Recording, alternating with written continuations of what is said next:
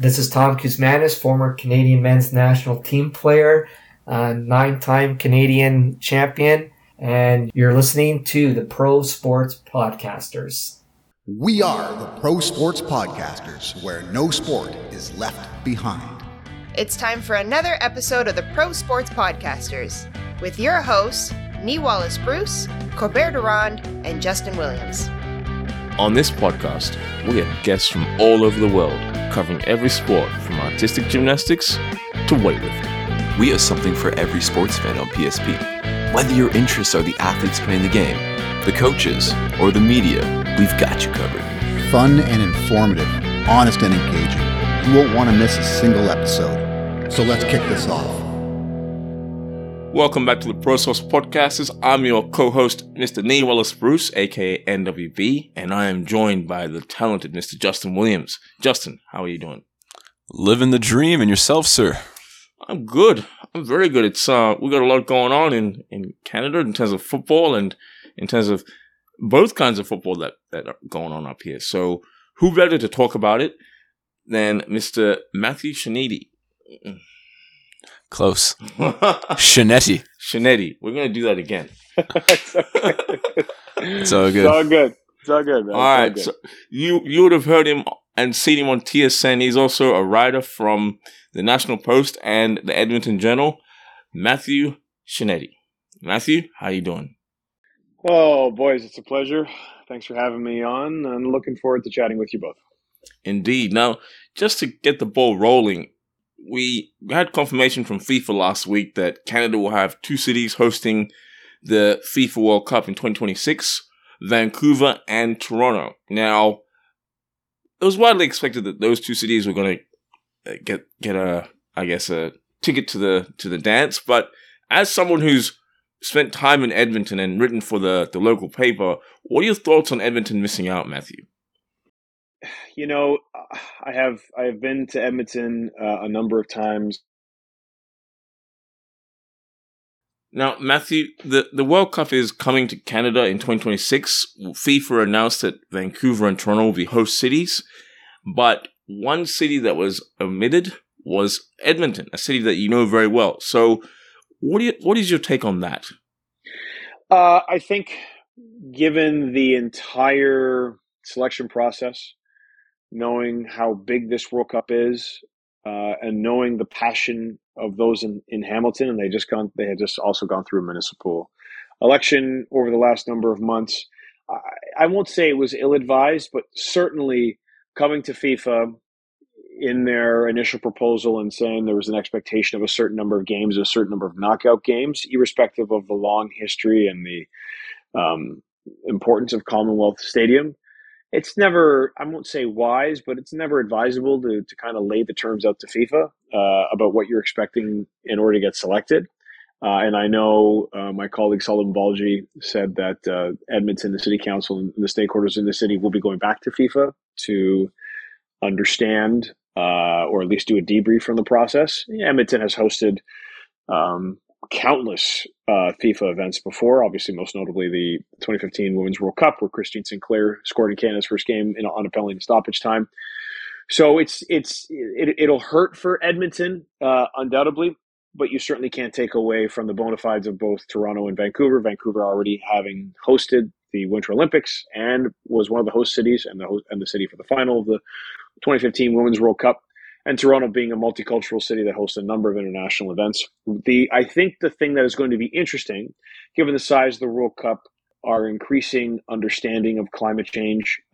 I imagine the the desire the you know given where the World Cup will be in Qatar uh, in this coming November, how small and contained that'll be versus the expansive World Cup in 2026.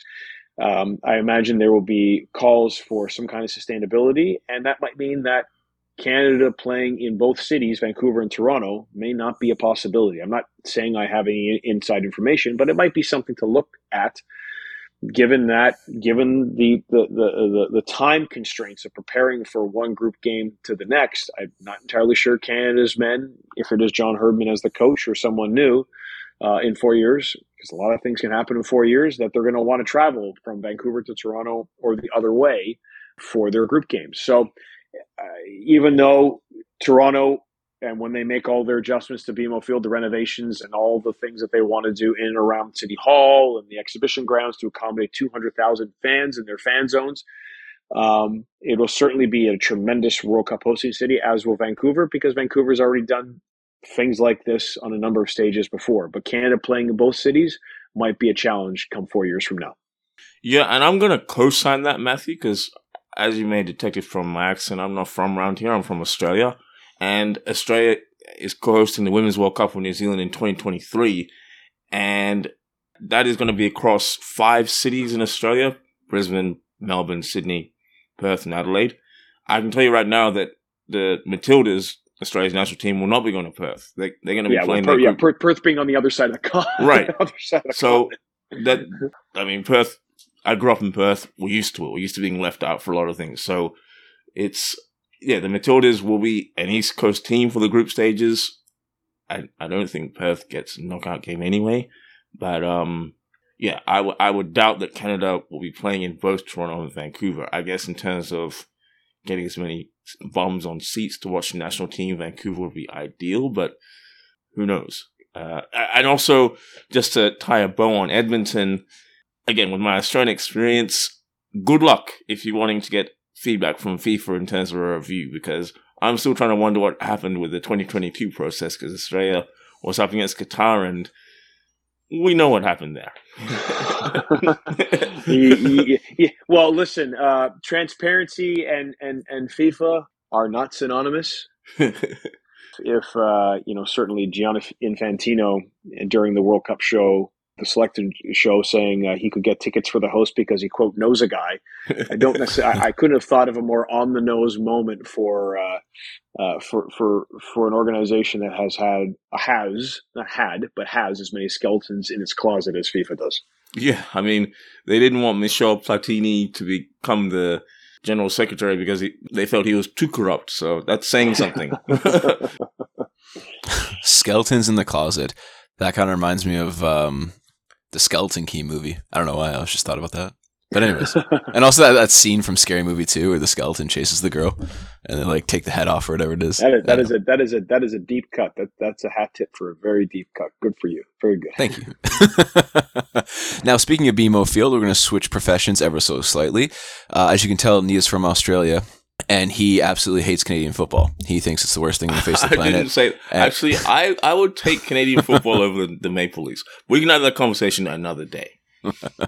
Anyways, so Nee posts a lot about and our, our associate Kobe, a lot of the NFL drafts and, and stuff like that with NFTs and what to do, and they do very successful on it. I am the only one of the three of us who actually pays attention to the CFL, and I was the only one that was excited when Andrew Harris, although he's 35 years old, came to the Argos. Now, you are from Edmonton.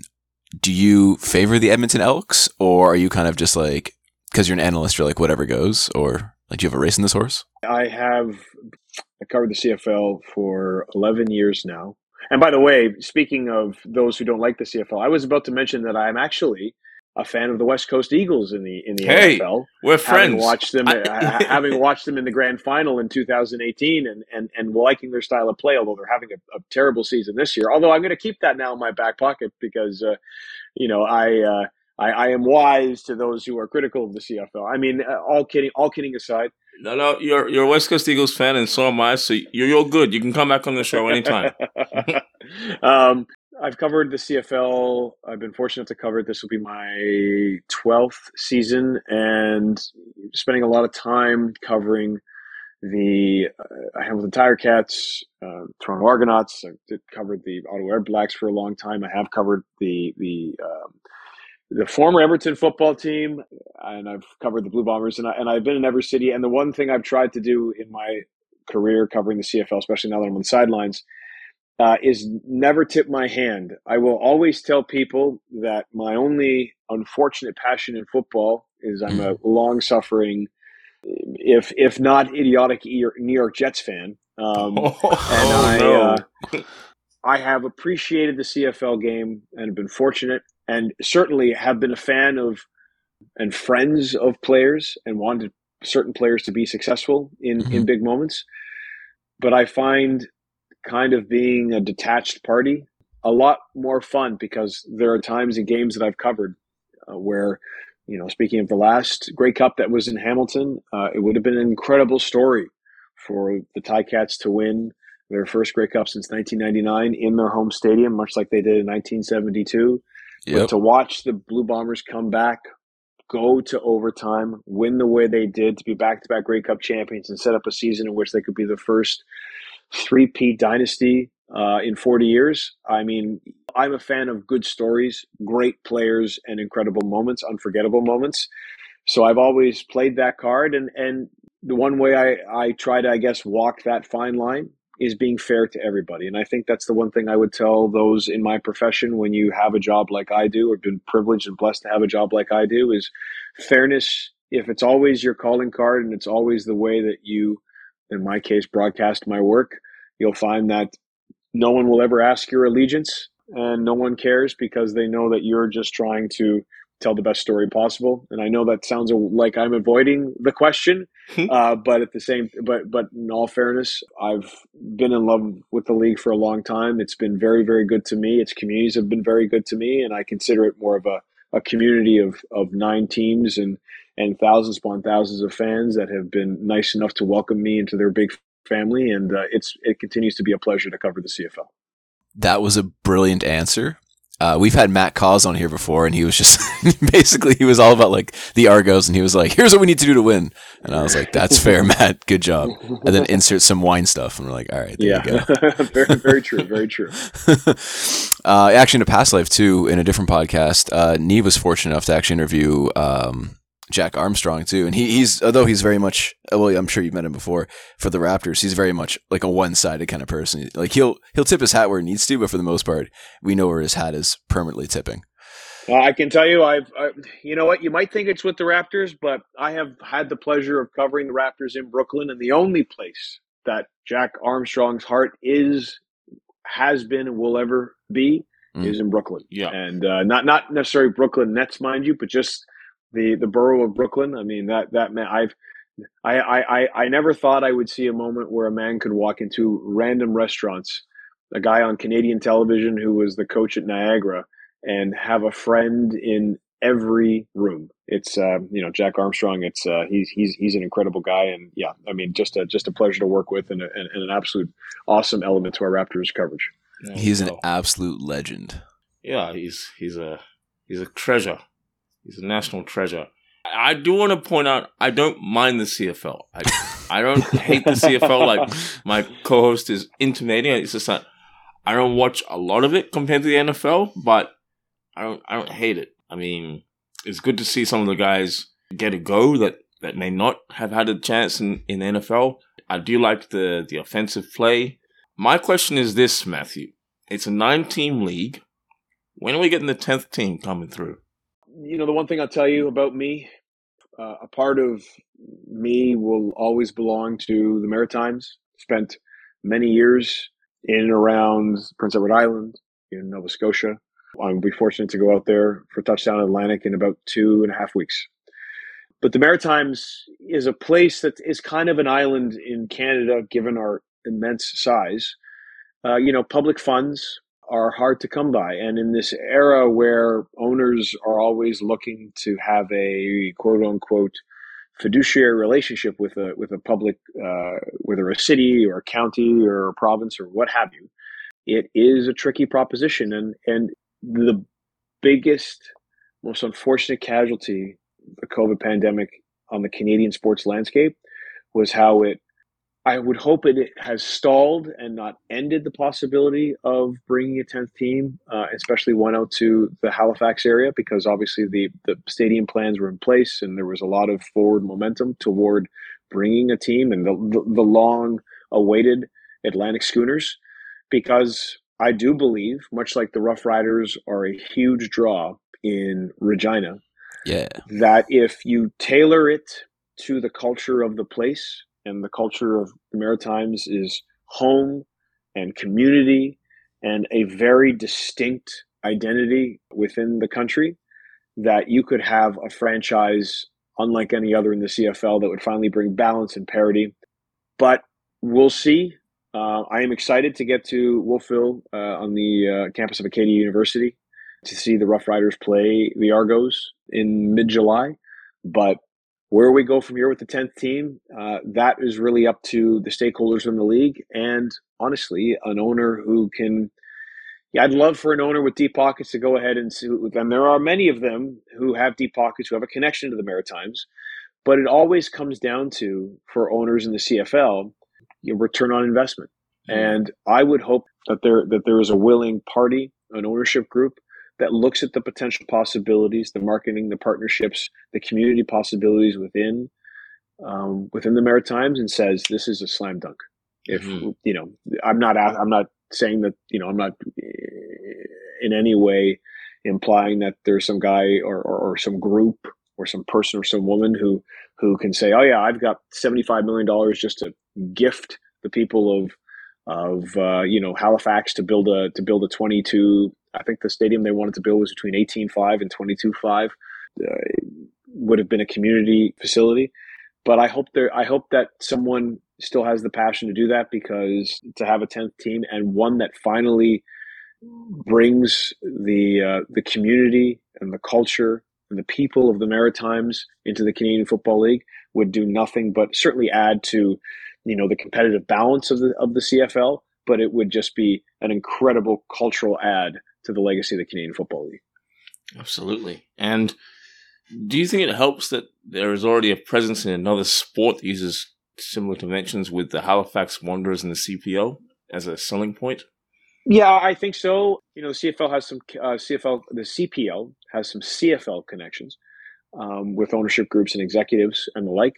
The Wanderers have seen success. I have heard from those who live in the area that uh, it's a great time to watch the Wanderers.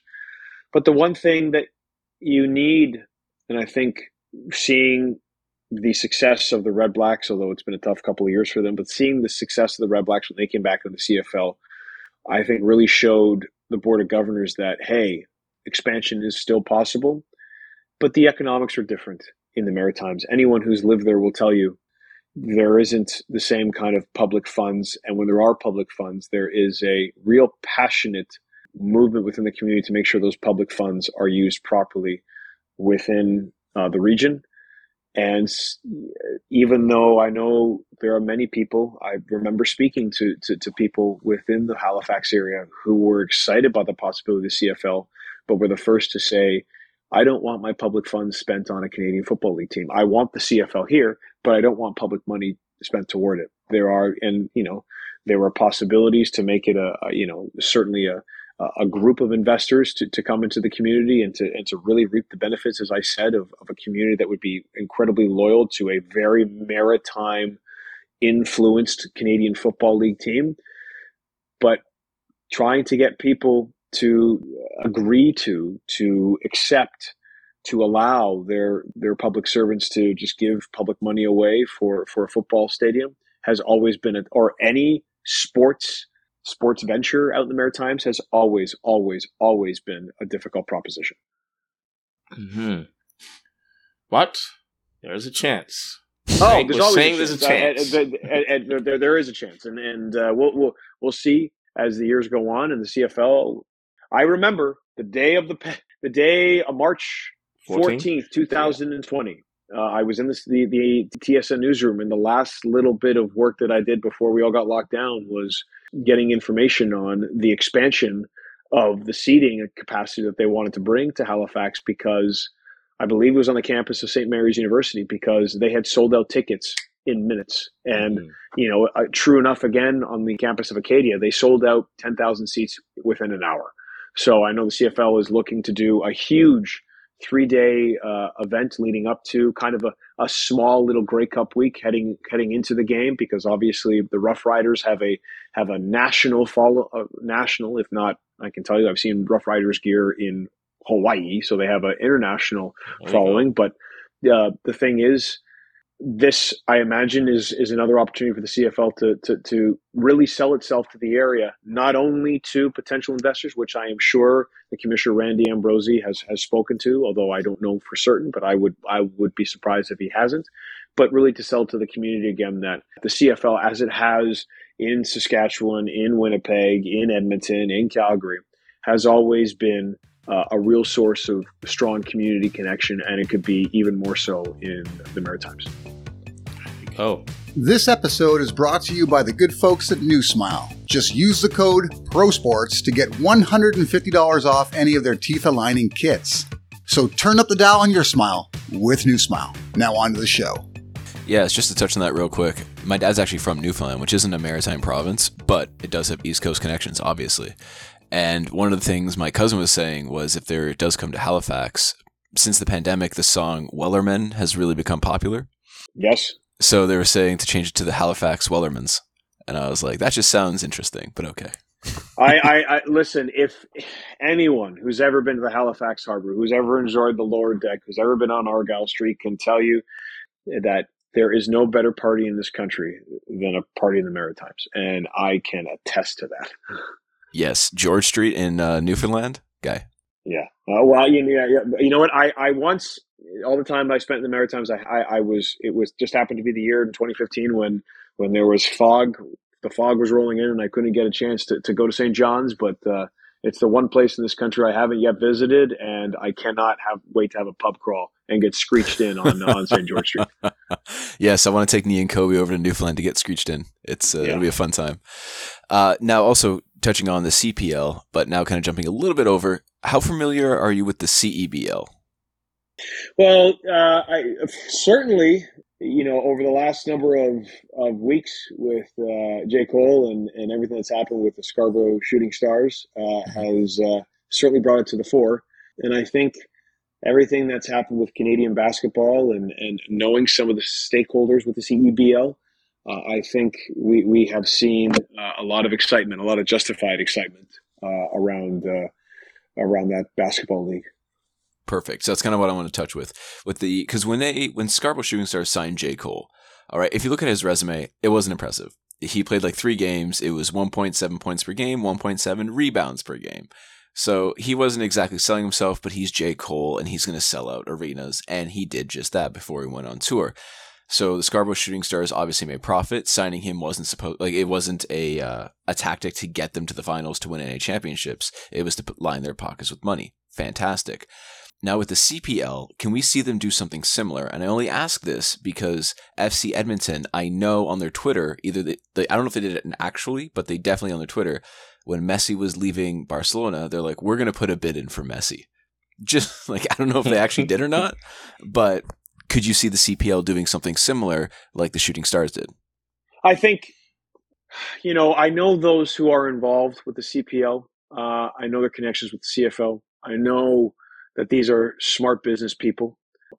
And I'm not implying because I also know Mike Morreale, who happens to be the commissioner of the CEBL, and he is a, himself a, a smart businessman. And I'm not saying J. Cole was a gimmick. I mean, anyone who's who's certainly watched anything to do with J. Cole over the last five to ten years knows his passion for basketball. Of course. uh, and this was just an oppor- uh, you know certainly an opportunity and and it you know it was a certainly a beneficial business opportunity for for all the for especially the CEBL but you think about the CPL and looking at the MLS model and are they going to have a David Beckham designated player moment? Now obviously Major League Soccer having certainly recently and going to be enjoying a prolonged contract with Apple TV and north of two billion dollars to have the you know the exclusive rights, worldwide rights to broadcast and stream all MLS games. I think is a high watermark moment for a league that was once basically sub- not subsisting, mind you, but that was getting a lot of its revenue from uh, expansion fees, and now is getting you know not a lot, but getting a, a- enough money uh, to to you know drive revenues from selling younger players in Canadian football. Uh, Canadian soccer fans will certainly know the money that was uh, given to the Vancouver Whitecaps for the sale, and, and Major League Soccer for the sale of Alphonso Davies, and likewise New York, uh, New England Revolution enjoying the sale of Tajon Buchanan. But will the CPL have a David Beckham moment, a designated player moment? Can their economies like that of the MLS uh, in a country that's 10 times the size of Canada, it has a much larger media market, has a much larger sponsorship market, has a much larger uh, base of franchises to, to build off of? I don't know. Uh, I'm not saying it won't happen. Uh, I'm not saying, you know, there isn't a, a social media campaign where, uh, you know, certainly with their ties to Atletico Madrid, where Atletico uh, Ottawa might say, you know what, maybe we try to to entice Antoine Griezmann to come play in in Ottawa in the uh, in the latter days of his career. Uh, I don't know, but the next step for the CPL is going to be interesting because all eyes are on that league now as we head to 2026 because one of the I won't call them preconditions, but one of certainly one of the implied uh, desires of FIFA is to grow for the professional game in every country where it certainly plays the World Cup, and, and that's obviously was one of the reasons why Major League Soccer came to uh, came into existence uh, because of the 1994 World Cup in the United States. But what is the next moment for the, the CPL? Certainly, uh, Canada Soccer Business and the Canadian Soccer Association having a prolonged partnership now uh, their their media infrastructure with One Soccer. All the things are in place. But is there going to be a moment where a deep pocketed owner says, you know what, I'm going to try? Maybe it's not a, a Messi, but maybe it's, you know, maybe it is not a sec. I won't call them a second tier player, but maybe it's trying to bring over a player who has success, who's won a Champions League, who has been, you know, integral to a club, a successful European club, and, and, and they come over to play for Canada. Certainly Milan Borjan has mm-hmm. said that he'd love to come back and play for Forge FC in in Hamilton, the the Canadian men's national goalkeeper who is doing you know has has has certainly cemented his legacy with Red Star Belgrade. But uh, the, I, I'm I'm as interested in as anybody else because what you want to do is you want to keep enticing talent because I think, and I I'm not speaking for the major stakeholders of the CPL, but they don't want it to become a league where a Sunday league where guys who can never really play Major League Soccer or can never really play anywhere else play in the CPL. Because we have, I have seen some fantastic moments of skill, some incredible goals scored in the CPL, and and certainly what they have built out in Calgary, built out in Pacific FC, and obviously what they've done as back-to-back champions uh, in Hamilton with Forge has really showed that the competition and the culture of winning is in the CPL but where they go to next, how they can have a star build upon and, and be a, a, a revenue generating source. That involves a certain amount of risk. Major League Soccer took a risk when they brought David Beckham over and continued to take risks when they went ahead and planted seeds in a number of markets like Charlotte and Nashville and Cincinnati. Cincinnati. What will the CPL do next is going to be a huge question. Yeah, I totally agree. I'd like to see, again, I'm biased and I like to see an expansion team in Newfoundland, but I don't know how much that can hold up. I mean, the Newfoundland Growlers have done well both as the CBL and in the uh, CHL, the Eastern Coast League.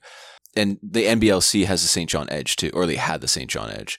So I think St. John's would be a decent pick if the CPL were thinking to expand. But you're right, they definitely need to kind of get almost lesser known but also still known talent from bigger leagues to kind of like almost give them a nod, like a shake in their direction, like yeah, this is worth my time kind of deal, which is what David Beckham did. Yeah, and and and you know certainly Kyle Bekker has been one of the higher paid players and done and been incredibly successful with with Forge and Hamilton, mm-hmm. but bringing somebody over who has an established Premier League career or a La Liga career or a Serie A career or a Bundesliga career is what you're going to have to do to make it even more enticing because after a while the conversation then becomes as it has been with the CFL for a long time is it just not a minor league but a secondary league to the bigger league in the United States and mm-hmm. knowing those who are involved as stakeholders with the CPL they are not about making something appear minor. I mean, I, I've covered the, the Hamilton Tiger-Cats and, and, and Forge for a long time, and they have a lot of the same stakeholders in both leagues. And for them, it's about creating an atmosphere an, ex- an experience that fans and players can enjoy. So th- there will be no there, there's there, there will not be any half measures there. I think there will be a, a risk taken, a jump at some point, but I don't. Mm-hmm. There will not be any half measures with uh, with the guys of the CPL. They're going to want to make a statement ahead of the World Cup. Perfect. Yeah, Matthew, you touched on the the Apple TV deal with MLS, and I'm mindful that you do work for TSN, so there's an impact there going forward. I'm not t- wanting to talk about that specifically. I want to talk about the, I guess, what that means to the future of the MLS and whether there will be more Canadian teams. What what does that look like for you? I guess with this new deal coming into place. Yeah, I, I, mean, I can't certainly, as you as you point out, can't certainly speak for for what will happen to TSN because there are far more important people who make far more money than me who will be making those decisions uh, at an executive level. But I I can say this: it is a tremendous. There's a lot of we talk about taking a big swing. It's a big swing on both ends because I don't necessarily think this model would happen with the NFL because the NFL makes a tremendous amount of money with having, and we've seen the level of production increase and with bidding for analysts in the NFL. I mean, Joe Buck leaving Fox to go to ESPN only happens because the NFL creates an environment of competition between the networks. Mm-hmm. Certainly, that wasn't happening with Major League Soccer. And it's almost hyper regionalized. And this is the one point that I always make to soccer fans who you know, I, I have the, the benefit of having a foot in the CFL and MLS and international soccer uh, with TSN. And people always ask me, well, you know, the CFL, uh, I, don't, I don't watch a CFL game. I'm like, yeah, but it is one of the biggest rating drivers for us on TSN. And the reason is, even though it feels like a hyper regionalized league, it's not. Saskatchewan Roughriders fans will watch Bombers games. Uh, Alouettes fans will watch Toronto Argonauts games. BC Lions fans will watch Edmonton Elks games. And that's why uh, sometimes our lowest rated CFL game is still sometimes better than a, a, moderately good Raptors game. And now that there's a lot of factors that go into that, streaming is is a, is is a big part. The, the demographics of of those who watch the NBA is much younger than those that that watch the CFL, and that's the CFL's challenge. But with soccer, it's so funny because for a sport that is so international, the fan bases are hyper regionalized. I'm a Manchester United fan. I love watching, as much as I despise them, I will watch Liverpool play West Ham United because I, I love the game. Mm-hmm. But oftentimes, we, we, at least in the ratings, we're not seeing Chelsea fans watching Arsenal games. We're not seeing, uh, you know, w- Wolverhampton Wanderers fans watching Leeds United games. At least we weren't uh, when I can imagine the deal. One of the reasons the deal that that TSN had with the with the EPL uh, then went to you know DAZN. It's gone to Fubo TV. It's it's moving around. But um, I always encourage Canadian soccer fans. If you're a Vancouver Whitecaps fan, watch TFC games. Mm-hmm. Watch them. Like car, like building a culture is that's because unless you want to like we certainly subscriptions subscriptions as they are with linear television is it's subscriptions and advertising with streaming you just have to buy the streaming service and i think major league soccer understanding the fragmentation of its uh, of its viewership hyper regionalized again you know uh, the seattle sounders fans may not may not always watch if ever columbus crew games mm. i think they're saying okay we'll have one spot one access point for all of our fans. So even though we are hyper regionalized, we're funneling everybody to the same source. And I think it's going to be interesting to see how the production is.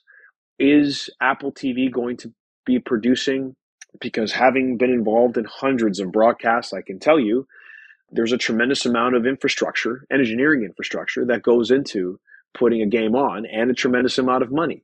They're spending a lot of money. So how does that affect the broadcast? How are these all of these hyper regionalized fan bases going to go ahead and and eh, who often have you know their own tailored broadcast on regional broadcast? How are they going to go to one source? And the only other league I could see this working with because the NBA has League Pass and, and already does a streaming service of its own. The only other, you know, NHL maybe, but I, I am interested to see, but uh, primarily Major League Baseball because Major League Baseball is also hyper regionalized. Mm-hmm. So uh, going forward, it certainly uh, is going to be a brand new model for. I'm not going to call Major League Soccer a second tier league, but if you look at NFL and the NBA being like kind of the, the NFL being the number one league in the United States, and the NBA kind of occupying, you know, that number two, and sometimes there's a back and forth with Major League Baseball you know, the Major League Soccer is trying to fight the NHL to occupy that fourth spot of the the quote unquote top four leagues, or maybe expand it to a top five league. Mm-hmm. And going to Apple on a billion dollar deal, which is unlike anything that Commissioner Don Garber has ever experienced in his long tenure as the commissioner of Major League Soccer is certainly a win, but it's a heavy risk for both sides. For sure. I got to say, after 2026, I think it'll be entrenched as top five, and it'll probably, like you say, it'll probably push hockey down. Justin's not going to like this because I know he loves his hockey, but hockey is doing a very good job of shooting itself in the foot. And other leagues are going to pass it soon if they don't sort their house out. The one thing about Major League Soccer that take the hyper regionalized argument that I already gave is going to be a talent retention and talent acquisition. The the arrival of Lorenzo Insigne is huge Mm-hmm. because Lorenzo Insigne, okay, maybe he's not in the prime prime of his career, but he's still in a significant point in his career, and he's coming over much like David Beckham was. I mean, David Beckham had just won a, a, a La Liga title and came over, so he and he was still a very very good and certainly successful European loan player. So I think it's kind of similar. But Major League Soccer has always wanted to entice, you know, the big moment for Major League Soccer. So if the CPL, if their big moment is going to be, can they have their David Beckham moment and bring someone, you know, a veteran player over and create some buzz?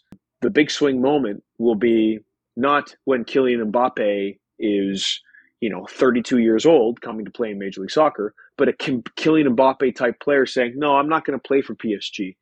I'm going to go play Mm-hmm. for New York City FC hmm because then things start to then then things start to change because then it's like we've got one of the hottest players in the world who is in his prime playing now playing in major league soccer so lorenzo insigne i'm sure don garber will hope is not the the the, the arrival the, the first arrival of many but hopefully an indication of that next phase for major league soccer because that's it. They, they've got they've got incredible i remember in 2007 when i first started covering that they talked about creating a footprint a, a soccer specific footprint in every city they were in because they were talking about RFK Stadium, you know, in, in one of their premier franchises at the time in uh, DC United being an absolute tomb because it was huge and antiquated and had, uh, you know, one of the more passionate fan bases in the league, but it was a terrible soccer stadium.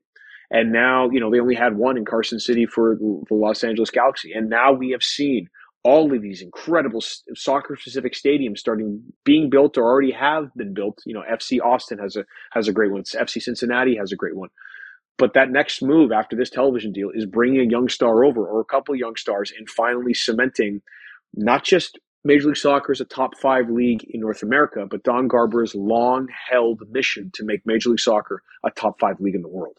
There we go. I, I got to agree with that. I think we saw some green shoots through that when Miguel Almirón came up to Atlanta before he ended up at Newcastle. I think that was an example of someone who could have gone to Spain or done the usual route from South America to a league in Europe, but he said, nope, I'm going to the MLS. So I do think we'll see more of that down the line. This episode is brought to you by Sports Interaction, Canada's most trusted sports book with betting options available from every sport you can imagine. From futures and moneyline betting to real time live betting during games, Sports Interaction offers its customers the most competitive odds in Canada. So head on over to our website and sign up today, as Sports Interaction also has a nice deposit bonus if you click on the link. It's available in every province, from coast to coast. And now back to the show. Now, Justin, you have to take off, is that right? I do indeed. I have the good old night shift to attend. Um, but before I do go, uh, I just have a real quick question for you there, boss. Sure. Have you ever had a poutine before? As the son of a, a hardworking woman from uh, Ville d'Anjou in Montreal, I have certainly had my fair my fair share of poutine. Perfect. I'm glad you said it that way because most people don't say it properly. But I, ca- I cater to what I think is going to be my audience. Um, and last but not least, which style is your favorite poutine? Ah, um, goodness, there's, there's a gour- there's a gourmet poutine place in Montreal, and it, you know what? I, I I know it's going to be a cliched answer, but there's nothing like warm gravy, fresh cut fries, and cheese curds, and and just having them sit there for just a little bit, so the warmth of it all can make it just a little stringy and melted. hmm I'm very. I'm not saying I'm. I'm, I'm a meat and uh, meat and potatoes. Well, you know, uh, cheese curds, gravy, and and and and uh, fresh cut fries, simplicity kind of guy. But I'm also saying that at the same time. So, just a very, very, very traditional for me, and not as a late night snack. Not as something where you've enjoyed a few adult beverages and you're looking for something to uh, to soak up the alcohol. I, I enjoy kind of sitting down with a cold beer and just enjoying uh, some nice poutine as uh, as my dinner. So There we There go. you go. All right, boss. It was a pleasure, and I'll make sure to follow you on all socials after this. appreciate you. Thank you. Thanks, mate. Absolutely. And you can find Matthew Scianitti on Uh, they can find me on uh, TSN Scianitti and on Instagram. Uh, they can find me at TSN underscore Scianitti. S C I A N I T T I. There we go. Not to be confused with Cincinnati. No, not to be confused with Cincinnati, although the lovely people at uh, the 2000 and, uh, 2021 uh, Final Four did uh, did confuse me with uh, Cincinnati, but I give them a gold star for creativity. Talk about hyper regionalized. Now, anyway, moving on. I'm going to ask, with your fandom of the West Coast Eagles, have you tried a pavlova before? I haven't, you know, and and you know, I'm not as in, as in immersed into the West Coast Eagles culture as I like to be. You know, partly because uh, Australia, at least that part of the world, I believe, is anywhere between 14 to 16 hours ahead. hmm But because TSN does have some some games, uh, after I go to the World Cup, I am looking for. Although I know the AFL doesn't play in the middle of the summer in Australia, I am looking forward to to actually going down. Perth is a long way away, Hmm. uh, but I would love to go watch uh, the West Coast Eagles play because uh, the grand final in 2018 was was pretty awesome. But I will certainly be be asking you if I do make the trip all the things I can enjoy because just as there's a different culture in, in the CFL, uh, I am well aware that the AFL has its own different kinds of trappings and trimmings that I got to get used to because if I'm going all that way, I have to do it right. Absolutely. And yeah, if you get a Guernsey for, I assume you'll get a Guernsey for the World Cup next year, the Women's World Cup uh, in Australia and New Zealand, that will be right during AFL so It'll be a great time. If you get across to New Zealand, you'll be able to check out some rugby. Uh, I hear they're pretty good at that sport, so I have been to I've been to the South Island, New Zealand. I've hiked in Queenstown. Mm. I have uh, rugby is a another part of my life, having covered the um, uh, the 2011 men's team before they went to the World Cup, and Mhm. traveling to the Churchill Cup in the uh, in England. So I uh, rugby is uh, is a sport that's very very near and dear to my heart. Nice. Well, if we had more time, I'd ask you some questions about rugby. But one thing I do want to ask you is, what is the timeline for a, a women's league in Canada, or I guess an outlet for women to play club football in Canada? Uh, I think that's an excellent question.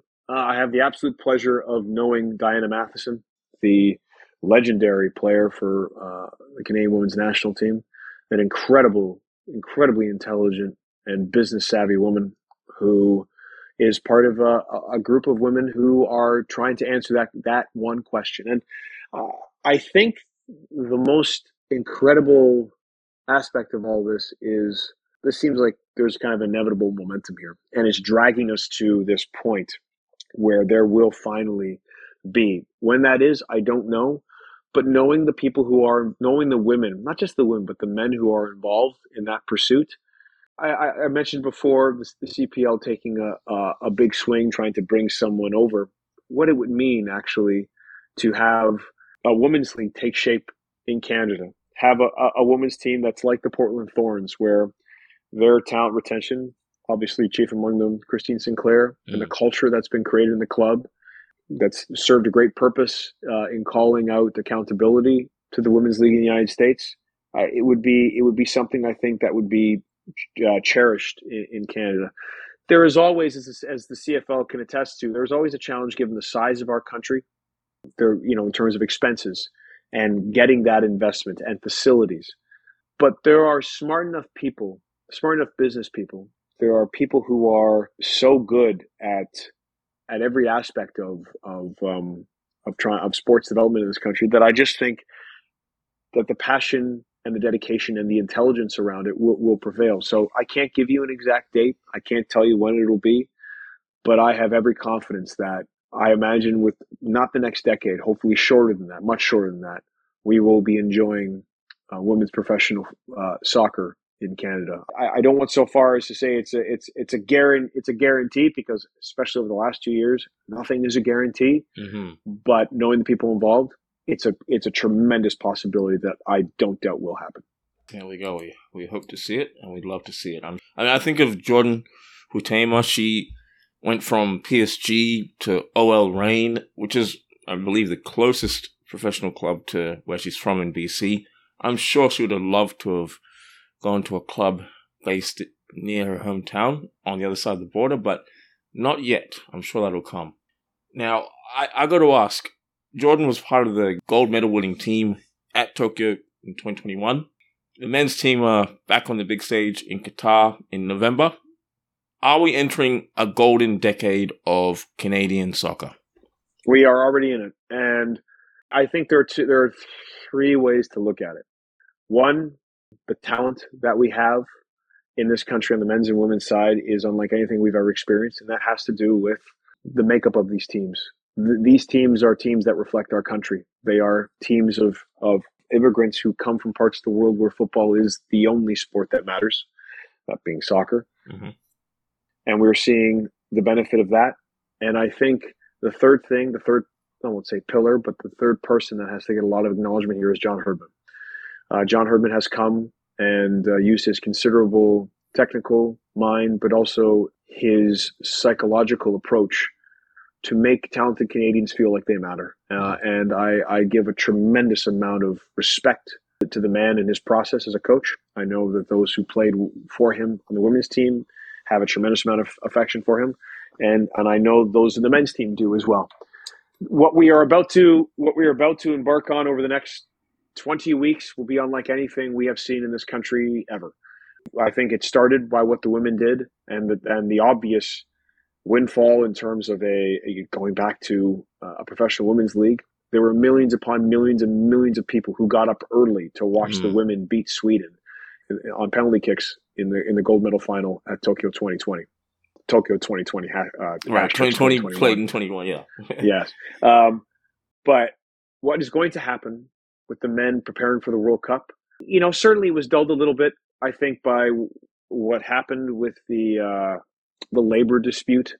I think it's fair to call that between Canada mm-hmm. Soccer and the men's team. But it's best that that happened now because the momentum that's going to happen when Canada then gets together again in September, uh, hopefully uh, to play games in, in Europe for World Cup preparation, when they start to come together to play or starting to train ahead of that game against Belgium in late November, things are going to change in Canada real quick. Mm. Uh, because, and if Canada were to ha- have success, get out of the group stage and play either Germany or Spain, who they would play in the next phase of, of, of the tournament, the round of 16. And it's a possibility, given the talent on this team, that that mm-hmm. could happen. You're talking about numbers of people, ratings, advertisers, sponsorships that no international sport in this country has ever experienced. I was very lucky to have been and privileged to have been in Qatar for the World Cup draw and, and, and part of TSN's broadcast uh, team then. And I will be going to Qatar for the World Cup in November. And I'm I'm preparing myself for a once in a lifetime tournament. Given, you know, I don't think we can we can overlook everything that that happened, as you guys mentioned earlier about Qatar getting the World Cup. But mm. Knowing the players on this team, Alphonso Davies, Tajon Buchanan, Steven Vitória, Richie Laryea, Milan Borjan, Stephen Eustáquio, and, and not to say anything of the veterans like Doneil Henry and Samuel Piette, and all led by the ageless Atiba Hutchinson. Mm-hmm. This is a team that looks like Canada. This is a team that plays, I think, the way that we all want Canadian soccer to be, not hoof it up and mm-hmm. and big bodies and and and just hope you, you get something. But this is a team that plays tilting the field. Tajon Buchanan is one of is one of the emerging one v one players in Europe. We know that Alphonso Davies is a world class talent. Jonathan David is one of the best young strikers. I'm talking about, you know, under 23 yeah. in under 24, under 20, in around the 23 age in in Europe, having already won a league title and going up against Neymar and Kylian Mbappe. This is a an incredible time to be a fan of Canadian soccer, notwithstanding everything that happened in in in Vancouver. I just think that what happens over the next 20 weeks building up to that is going to be crucial and what the team does. It has an opportunity to not create history, but to build on the momentum because, for all intents purposes, this is the dress rehearsal for for 2026. Yep. And I imagine all of the te- if we had no idea who Tajon Buchanan was 18 months ago, Think about all the talent we will learn about 18 months from now. Think about all the talent that will be on this team in 36 months from now or 48 months from now. When like it's it's we have watched Alistair Johnston come out of nowhere and all of a sudden he's worth a million dollars in the MLS marketplace going from uh, SC Nashville to to CF Montreal. That is a Canadian right back. Mm. If you had told me that was going to be the case 10 years ago, I would have said, What are you talking about? Everything has changed. So uh, it's a transformative generational moment in the sport in this country. And all of the growing pains that were absolutely going to come because of that, I think are all part of the process. What is already a golden age of Canadian soccer for both the men and the women.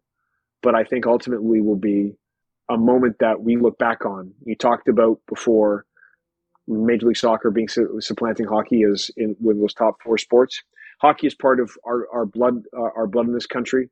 Certainly another hyper regionalized sport and we can have discussions and, and friendly debates about the value of it uh, in the years to come with the growing new canadian population that's coming into our country. However i will say this.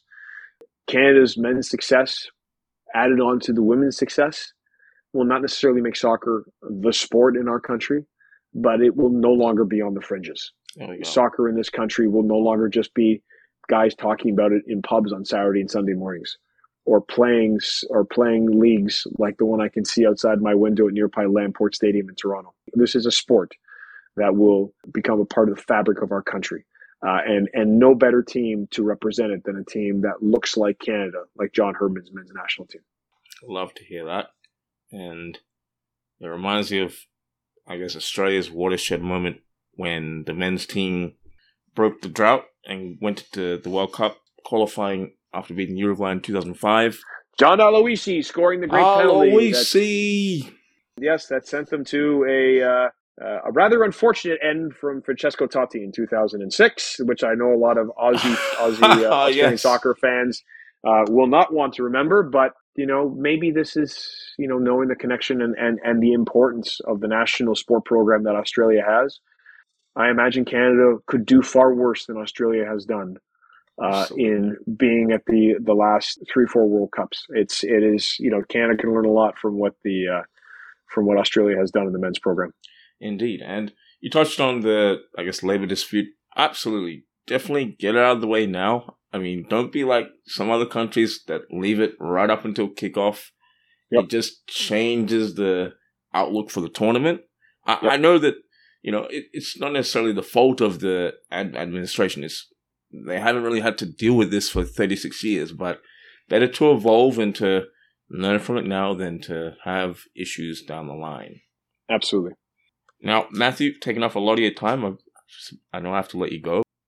All right, mate. Have a have a great evening. Great to talk to you. You too, mate. See you later. Bye bye. Bye.